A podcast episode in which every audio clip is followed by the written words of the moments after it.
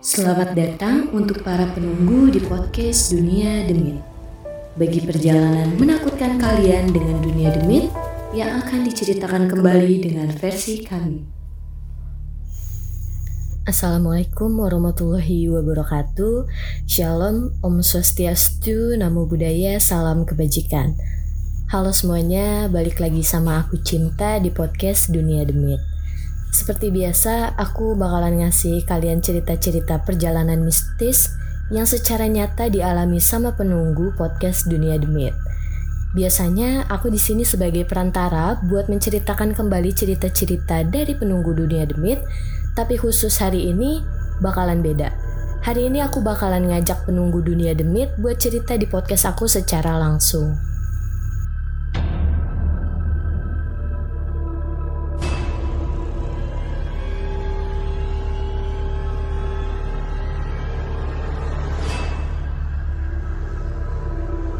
Ini ada salah satu penunggu dunia demit yang memiliki cerita tentang perjalanannya yang menakutkan.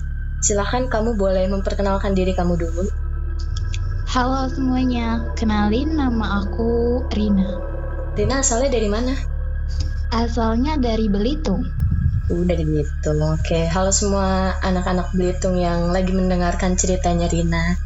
Halo. Oke, sebelum kita mulai ceritanya, aku mau tanya dulu nih Rina ke kamu. Iya. Uh, Sebenarnya kamu itu bisa ngelihat hantu gitu nggak sih? Sebenarnya tuh kalau aku secara pribadi kalau untuk ngelihat yang hal kayak gitu emang nggak bisa ya. Cuman kalau untuk ngerasa mungkin uh, kayak sekilas itu pernah sih ngerasain yang kayak gitu. Tapi uh, itu dibilangnya sering atau emang cuma beberapa kali aja?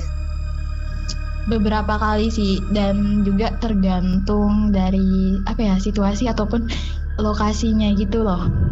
Tapi kamu percaya adanya mereka atau ya berusaha buat positive thinking gitu? Kalau aku uh, percaya ada yang kayak gitu, soalnya uh, apa ya dari pengalaman aku sendiri, aku pernah lihat juga kan kayak teman aku gitu. Tapi dari hal itu aku tetap coba apa ya pikiran positif gitu. Soalnya ya, takut juga sebenarnya tuh takut cuman tetap berada di pikiran positif biar gak terlalu ke bawah gitu. Iya, benar. Nah, katanya Rina ini punya cerita tentang kejadiannya pas dia SMA, benar Rina? Iya, benar banget. Gimana sih itu ceritanya, Rin? Jadi pas SMA uh, kelas 2 lah itu ya. Jadi aku pernah ikut kayak acara pramuka gitu. Okay. Jadi perwakilan dari tiap sekolah tuh diambil sekitar 5 atau 6 orang kan tiap sekolah tuh jadi kita diseleksi lagi buat jadi perwakilan di kabupaten. Nah, acaranya itu di kepulauan, jadi bukan di Belitungnya tapi di Bangka Belitung kan. Nah, di situ kita tuh ada sekitar empat uh, rombongan lah ya, jadi empat kelompok itulah terus uh, aku kan punya temen nih yang satu apa namanya satu kelompok jadi tiap kelompoknya itu kita bagi-bagi lagi dari hmm. sekolah-sekolah yang beda nah hmm. jadi di situ tuh ada satu temen aku cewek cewek ya tentunya iya yeah, oke okay. jadi dia tuh bisa dibilang kalau fisik itu apa ya kayak lemah gitu loh mudah buat dia tuh suka banget merenung gitu tapi dia emang peka orangnya atau gimana kalau dibilang peka sekayaknya lumayan ya oh oke okay, oke okay. jadi dia tuh uh, kalau aku secara pribadi pas itu emang nggak terlalu deket juga sama dia kan mm-hmm. soalnya uh, gimana ya gitu orangnya tapi karena berhubungan sama satu kelompok jadi harus biasain diri nih hmm. terus kejadiannya itu pas kita itu mau apa ya jadi di pas kemahnya itu kan kita bawa masakan khas nih misalnya dari Belitung kan. Jadi dalam satu tempat itu banyak banget nih makanan khasnya. Terus dia itu habis dari uh, tempat buat mandi tapi tempat buat mandinya itu terbuka gitu loh tahu kan? Oh iya iya. Yang kayak dari bambu gitu bukan enggak enggak jadi dia tuh enggak ada penutupnya gitu oh sama sekali enggak ada enggak ada sama sekali itu posisinya di tengah-tengah hutan gitu atau gimana Iya emang di tengah-tengah hutan itu lumayan jauh banget buat masuk ke areal bumi perkemahannya. Oke. Okay. Terus jadi pas itu hampir sore lah ya, hampir mendekati maghrib. Nah dia tuh habis dari air itu kan habis mandi nih kayaknya dia kalau nggak salah soalnya kita tuh lagi siap-siap buat acara berikutnya. Nah terus dia tuh masuk ke tenda nih. Dia masuk ke tenda. Terus pas uh, kita check-in kan pas itu dia tuh di dalam tenda tuh sendirian nih pas kita buka tenda tuh kok dia udah aneh gitu tau misalnya orang yang apa ya kayak kerasukan gitu loh tendanya itu, itu udah... posisinya sendiri atau ada teman lain yang sama dia posisinya tuh sendiri dia di dalam sendiri karena habis dari air tadi kan nah dia tuh udah kayak teriak-teriak gitu loh Duduk itu duduk? Iya duduk. Terus abis dia teriak-teriak ya udah kita tuh langsung semuanya tuh bergegas gitu. Jadi yang awalnya kita ada acara yang tadi yang pas di lapangan tuh semua anggotanya itu langsung ke tenda nih, langsung ngecekin dia kenapa kenapa gitu ditanyain kan. Hmm. Sampai akhirnya tuh sampai malam itu kita nggak disuruh sama pembinanya buat tidur di tenda. Dalam satu tenda itu ada muat banyak orang atau cuma sedikit? Dalam tenda tuh ada sekitaran berapa ya? Uh, eh, 8 kalau nggak salah. Nah, kamu itu tidurnya di tenda yang sama-sama dia berarti karena kamu satu kelompok sama dia? Iya, bener banget. Jadi saat semuanya itu tidur di tenda itu. Oke, okay, oke. Okay. Terus gimana? Terus karena dia kayak gitu kan akhirnya si yang pembina di bumi perkemahannya itu mm-hmm. datang buat ngecekin juga dia di tenda ini kan. Mm-hmm. Jadi bukan cuman dari kami doang tapi yang di sananya tuh ikut bantuin gitu buat mm-hmm. usir itu kan. Mm-hmm. Sampai malam banget itu. Oh, cukup lama ya? Iya, cukup lama banget. Jadi pas orang lagi di tenda kita, mm-hmm. nah kita tuh pindah ke stand. Jadi kita tuh punya stand yang mm-hmm. khusus kayak ngejual aksesoris dari Belitung gitu kan. Mm-hmm. Nah kita tuh tidur di sana soalnya kita nggak dibolehin buat tidur di tenda. Oke. Okay. Jadi sampai berapa hari, berapa hari ya? ada sisa berapa hari buat uh, terakhir kemah itu kita udah nggak pernah tidur di tenda lagi. Di situ emang uh, kemahnya lama beberapa hari gitu. Sampai satu minggu. Oh lama ya. Iya. Jadi, di hari pertama ya. Hampir mendekati hari-hari terakhir. Oh, Oke. Okay uh, pas itu kita juga sebenarnya ngungsi juga sih selain di stand kita ngungsi di tenda kelompok yang satunya lagi kan yang cewek ini kita punya dua kelompok nih hmm. jadi kita ngungsi lagi di tenda yang cewek atau enggak tidur di stand gitu terus sampai akhirnya kemahnya itu selesai terus nih uh, ternyata kan pas itu karena tenda kita kosong dan emang nggak ditempatin lagi tetapi hmm. kita masih ngecekin juga nih tendanya kondisinya gimana kan. Tapi barang-barang ada di tenda itu atau bener-bener udah tenda itu tuh kosong banget atau emang masih ada beberapa barang? Masih ada jadi yang dibawa tuh cuman satu tas misalnya yang berisi kayak HP yang penting-penting aja. Iya barang-barang yang penting aja yang dibawa.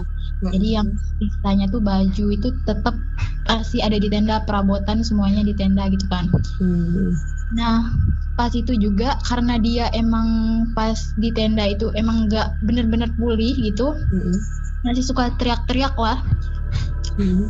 nah akhirnya dia tuh dibawa dibawanya itu kayak ke tempat apa ya tempat para panitianya gitu hmm jadi dia tuh ditempatin di tempat itu. Jadi kayak di rumah gitu loh. Khusus buat dianya gitu? Iya, tetapi ada buat panitianya juga buat bisa memastikan dianya ini. Terus kan aku juga pernah nih ngecekin dia sama temen aku dan pas aku ngecek tuh kondisi dia tuh eh, baik-baik aja kelihatannya gitu. Kayak udah ya kayak aktivitas sehari-hari lah. Jadi oh ya udah nih nanti udah sembuh. Eh tahu-tahu dapat kabar lagi pas itu masih hari itunya juga pas aku ngecekin hari sorenya itu temen aku ada yang jenguk dia juga kan. Eh tahu-tahu dia tuh kumat lagi jadi teriak-teriak lagi gitu. Oh itu tuh nggak cuma di satu waktu gitu tapi kalau uh, lagi kambuh nanti berhenti dulu kambuh lagi gitu. Iya soalnya pas itu temen aku juga kak kalau apa ya lagi PMS gitu loh oh pantas ya ya terus jadi mungkin ada itu sesuatu kan jadi hmm. bikin dia tuh apalagi dia habis mandi ya pas itu Iya. Iya, iya. Oke, terus? Jadi pas itu dia kambuh lagi terus dapat kabar ya perasaan tadi kan dilihat udah baik-baik aja gitu kan terus udah kambuh lagi jadi sampai akhir deh dia ditempatin di tempat itu yang di panitia tadi terus dia sampai akhir deh sampai akhir kemah tuh masih di tempat itu. Kita juga emang gak pernah tidur juga di tenda. Jadi sampai hari terakhir tuh ya udah beres-beres tenda. Terus uh, itu sebenarnya habis kemah tuh kita belum pulang ya pulang ke Belitung. Jadi kita masih di mes kayak penginapan gitu khusus untuk orang-orang Belitung. Jadi uh, kita, kelom, uh, setiap kelompok itu kita tetap di mes itu jadi diberi sisa berapa hari gitu itu buat... emang ada kegiatan lain di mes itu atau gimana? Kenapa ada. nggak langsung pulang gitu? Nggak ada kegiatan khusus sih cuman kayak dikasih waktu untuk jalan-jalan gitu buat mes nah di mes itu juga ada kejadian juga nih tapi beda orang lagi. Oh bukan orang yang tadi Bukan. Kalau orang yang tadi itu emang udah benar-benar sembuh atau gimana? Hmm, kalau dibilang sembuh sih nggak sepenuhnya ya. Mm-hmm. Soalnya kalau dilihat tuh pas di mes juga kita yang deketan sama dia tuh kayak ngerasa was-was tau kan kalau orang kayak gitu. Iya. Dia kayak. Tapi udah nggak setelah itu udah nggak mulai-mulai teriak-teriak gitu lagi kan? Enggak, cuman tatapannya itu kalau orang itu habis beda. Jadi dari tatapan dia tuh kayak bisa lihat dia su masih suka merenung gitu loh. Jadi tatapannya tuh kosong. Nah, pas di mes ini tuh karena emang aku nggak tahu juga ya sejarah tempatnya itu gimana cuman ada satu temen aku tapi ini dari kelompok cewek yang satunya lagi nih oh ya nah dia itu kerasukan juga teriak-teriak teriak-teriak juga iya bener-bener sama uh, maksudnya kerasukannya itu sama kayak temen kamu yang tadi persis Enggak, ini beda sih. Jadi dia cuma teriak-teriak aja, cuman apa ya? Jadi banyak yang udah megangin dia nanyain kenapa kenapa jadi kayak sadar sadar saya gitu diituin. Hmm. Itu Jadi tempatnya jauh dari yang perkemahan tadi atau enggak mesnya? Ini jauh. Soalnya kalau yang di perkebunan di tempat kayak perkebunan gitu dia. Dan kalau di mesnya ini kayak udah di kotanya gitu. Jadi dia tuh di bawah kayak di bawah kayak ke ruang tengah gitu ruang tamu yang emang luas. Jadi sebenarnya kita juga nggak boleh ngerumunin juga ya ngerumunin dia. Jadi ya udah kita ke tempat lain gitu kan. Jadi jangan kayak disuruh jangan dipikirin. Nah di mes itu kan emang ada orang juga kan yang tinggal di sana. Ya, itu lah ya. Yang ngejaga iya. ah, ah benar. Atau emang orang sekitar situ? Itu orang dari Belitungnya. Jadi dia tuh di mes juga gitu. Jadi oh iya iya. bukan cuman kelompok kita tetapi ada orang lain. Oke okay, oke. Okay. terus gimana jadi kata orangnya itu apa ya jangan jangan dipikirin gitu loh. Soalnya di tempat itu tuh emang suka kayak gini. Berarti hmm. emang tahu kan. Nah karena dengar apa ya orang itu ngomong kayak gitu oh ya udah berarti emang nggak usah asing lagi gitu di ininya.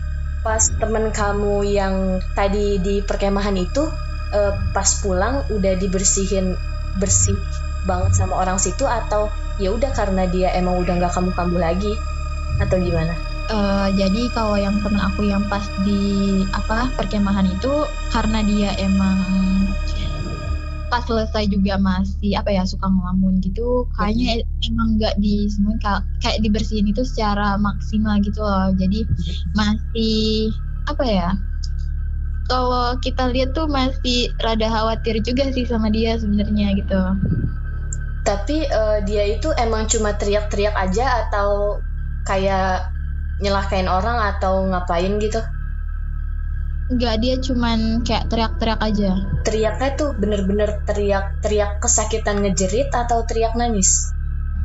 Sampai nangis-nangis juga sih. Jadi kita tuh yang apa ya, yang satu kelompok sama dia, yang kita kan dekat dekat tenda tuh pas kejadiannya kan udah rame banget di tenda kita tuh. Jadi kita udah pada nangis-nangisan dong karena lihat itu. Kita juga takut kan. Hmm Nah, emang jauh banget juga tempatnya gitu di hutan. Terus kalau mau kalau mau ini ya jarak dari tenda, kalau mau ke lapangan itu oh, masya Allah itu jauhnya minta ampun. Harus ngelewatin banyak pohon karet. Oke, berarti pohonnya tinggi-tinggi dong ya di sana. Iya. Jadi benar-benar di tengah hutan gitu dikelilingin sama pohon pohon karet. Uh, uh, itu tuh kayak perkebunan gitu loh, tapi luas banget gitu. Hmm, tapi di situ ada rumah atau benar-benar cuma tempat perkemahan yang luas aja gitu? Cuman tempat buat perkemahan aja. Nah di situ tuh kayak kan pasti kan kalau sebelum kalian datang ke situ pasti kayak dikasih we jangan lah dikasih omongan gitu di sini tuh jangan kayak ngomong sembarangan jangan ya pokoknya dikasih omongan-omongan yang dilarang di sini tuh apa aja nah sebelum kalian kemah di situ tuh kayak ada orang yang ngasih tahu itu nggak sih? Kalau itu sih pas itu emang nggak dikasih tahu apa-apa ya gitu. Hmm. Tapi emang karena sering banget nggak terlalu sering sih sering ikut kegiatan pramuka gitu emang udah tahu kalau biasanya kalau ikut kayak gitu suka ada emang yang kejadian seperti itu misal kerasukan atau apakah gitu sih Nah, kalau dari pembinanya itu kan pasti udah berpengalaman gitu sama hal-hal yang kayak gitu. Ada emang ada yang khusus buat nanganin kayak gituan gak sih? Ada sih satu. Jadi pembinanya kakak pembinanya ini uh, salah satu guru juga, tetapi bukan dari sekolah aku. Jadi dia tuh apa ya? ikut ngebantu juga gitu apa ya kayak bacain doa kah atau apa gitu jadi sebenarnya semua apa ya kakak pembinanya di kita tuh udah emang udah khawatir sama si anak ini si yang di kelompok aku ini tuh karena emang kalau dia tuh emang fisiknya juga dia tuh apa ya kalau dibilang lemah nggak terlalu juga sih cuman kayaknya mudah dia tuh mudah banget pikirannya tuh kosong karena dia itu sering banget ngelamun gitu sih Nah, kan uh, berarti kan mereka pas uh, kesurupan itu pas teriak-teriak itu pasti kan diobatin kan, kayak dibacain sesuatu gitu.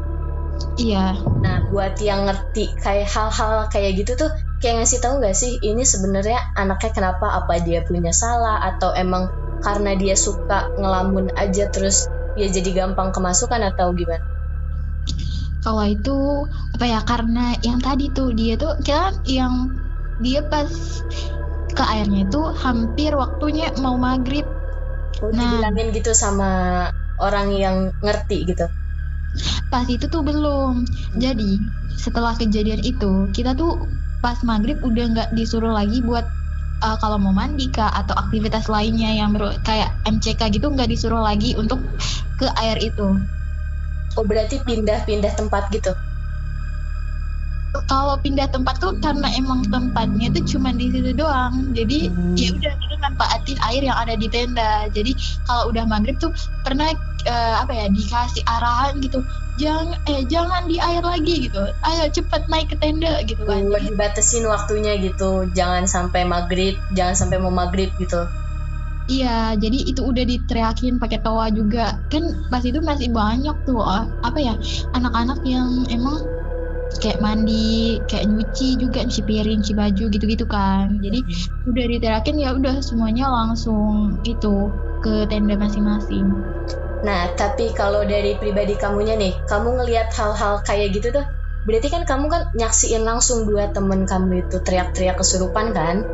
Iya. Nah, kalau dari kamunya tuh gimana sih? Apa takut atau gimana? Sebenarnya kalau dibilang kayak gitu, aku uh, takut ya, takut takut takut banget sih malahan. Jadi hmm. kalau deket tuh nggak berani juga.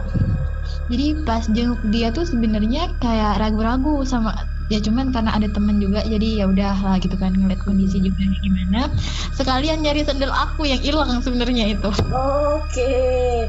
sambil menyelam minum air ya Iya, jadi sandal aku hilang karena dibawa salah satu kakak panitia juga, jadi sekalian ya udah jenguk dia. Tapi pas jenguk tuh sebenarnya masih ada apa ya khawatir juga ketemu sama dia nanti kalau dia apa ya kambuh ntar gimana gitu kan. Tapi kamu tuh pas ngejenguk dia tuh benar-benar cuma ngelihat dia atau kayak ngobrol sama dianya? Ngobrol juga. Oh ngobrol juga. Mungkin nanyain oh, udah gimana nih? Eh udah kayaknya udah baik-baik aja. Kayak bawain makanan juga kan buat nah, dia. Selama di tempat itu tuh dia benar-benar sendiri atau Nah dari semua kejadian itu tuh ada nggak sih hikmah yang kamu ambil uh, hikmah yang kayaknya uh, ada ya tiap uh, ngikut kegiatan kayak gitu banyak banget sih sebenarnya hmm. apa ya pick up pengalaman sekaligus pembelajaran juga sih jadi kan kema tuh di tempat terbuka Mm-hmm. Kita nggak tahu apa yang bakalan terjadi. Jadi harus selalu pikirannya gitu. Kita itu harus selalu positif. Mm-hmm. Jangan suka ngelamun. Terus jangan suka mikirin yang enggak-enggak. Ini itu ini itu. Jadi tetap apa ya pikirin yang bahagia-bahagia. Positif, positif aja ya. Iya bener banget. Terus sama kalau ikut yang kayak gitu tuh harus jaga uh, sopan santun juga sih. Benar-benar. Itu kan bukan tempat kita. Jadi ya kita istilahnya bertamu lah ya ke sana. Iya bener banget. Jadi kita cuma numpang jadi harus tetap jaga apa ya, misalnya buang sampah itu jangan sembarangan juga dan yang sebagainya lah tentunya. Nah bener banget tuh kata Rina.